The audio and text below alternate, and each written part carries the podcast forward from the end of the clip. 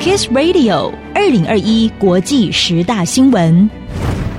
全球新冠肺炎疫情持续蔓延，除了当前 COVID-19 病毒引发超过两亿六千万人确诊，紧接而来的 Delta、Omicron 病毒变异株更是为疫情增添变数。各国政府对此不断提高境内疫苗接种率，重启防疫政策，借此延缓病毒扩张速度。不过，这也间接影响其他疾病医疗量能。为了抵抗疫情所实施的各项贸易限制，更是让世界经济陷入低迷。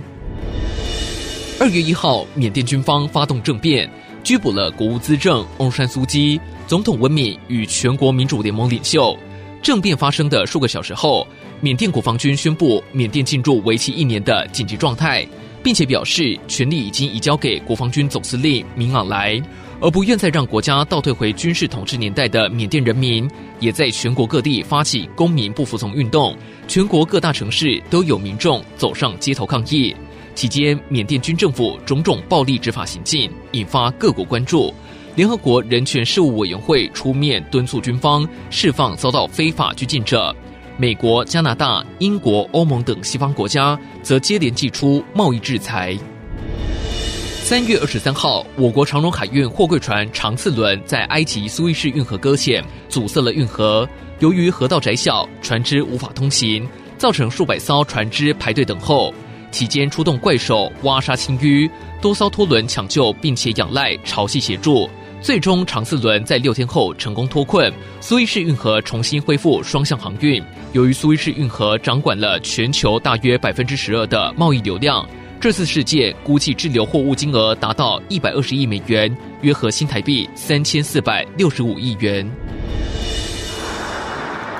五月七号，位于中东的巴勒斯坦人不满以色列政府强制拆迁东耶路撒冷的巴勒斯坦聚居区，更以防疫为由，禁止其斋月期间前往圣殿山祈祷。因此，在伊斯兰教第三大圣地阿克萨清真寺附近，与以色列警方爆发大规模冲突，引发国际关注。而以巴双方冲突期间，更是不断升温。以色列军方与掌控加萨走廊的巴勒斯坦基建组织哈马斯，从五月十号起，持续以空袭与火箭炮互攻，这是从二零一四年五十日战争以来最惨烈的驳火冲突。而欧美各国也表达关切，呼吁双方自制冷静。俄罗斯则提出，美国、俄国、联合国、欧盟举行四方会谈。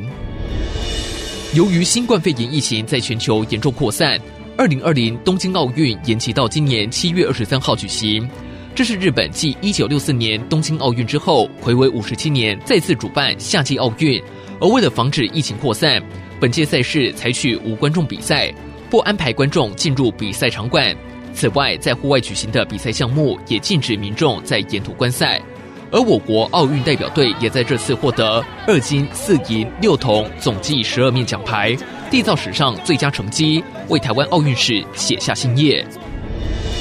位在中东的阿富汗饱受超过四十年战火蹂躏，加剧了根深蒂固的政治社会问题。在美军四月宣布撤军之后，当地民兵组织塔利班五月起就快速进攻。导致阿富汗政府逐渐居于劣势。八月十五号，一举进攻最大城市喀布尔，这是塔利班政权瓦解近二十年后重新执掌阿富汗。八月三十一号，美国总统拜登下达八三一总撤军指示，当日清晨，美军全数撤离阿富汗。而在撤军之后，塔利班重掌政权是否为世界局势形成动荡，也持续成为国际间关注焦点。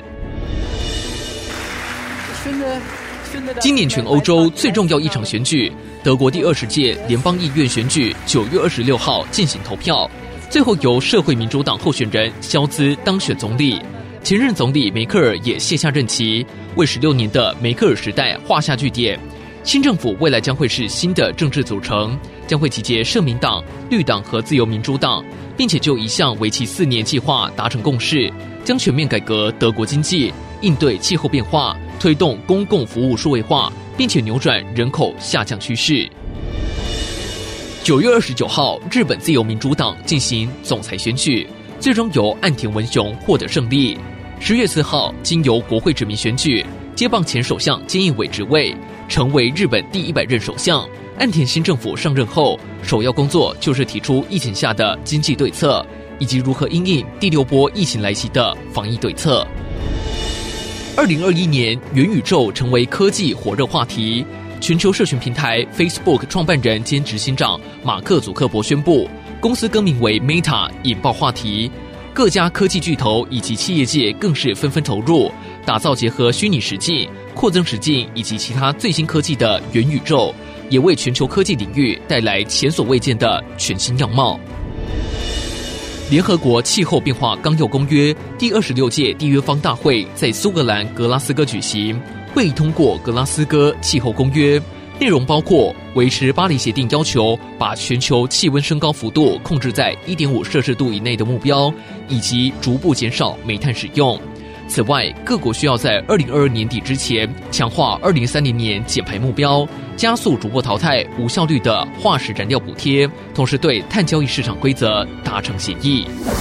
回顾二零二一，面对动荡不安的局势，唯有保持信念，团结一心，才有机会突破困境，开创新局，迎向即将来临的二零二二。立足台湾，展望世界，Kiss Radio 与您一起向前迈进。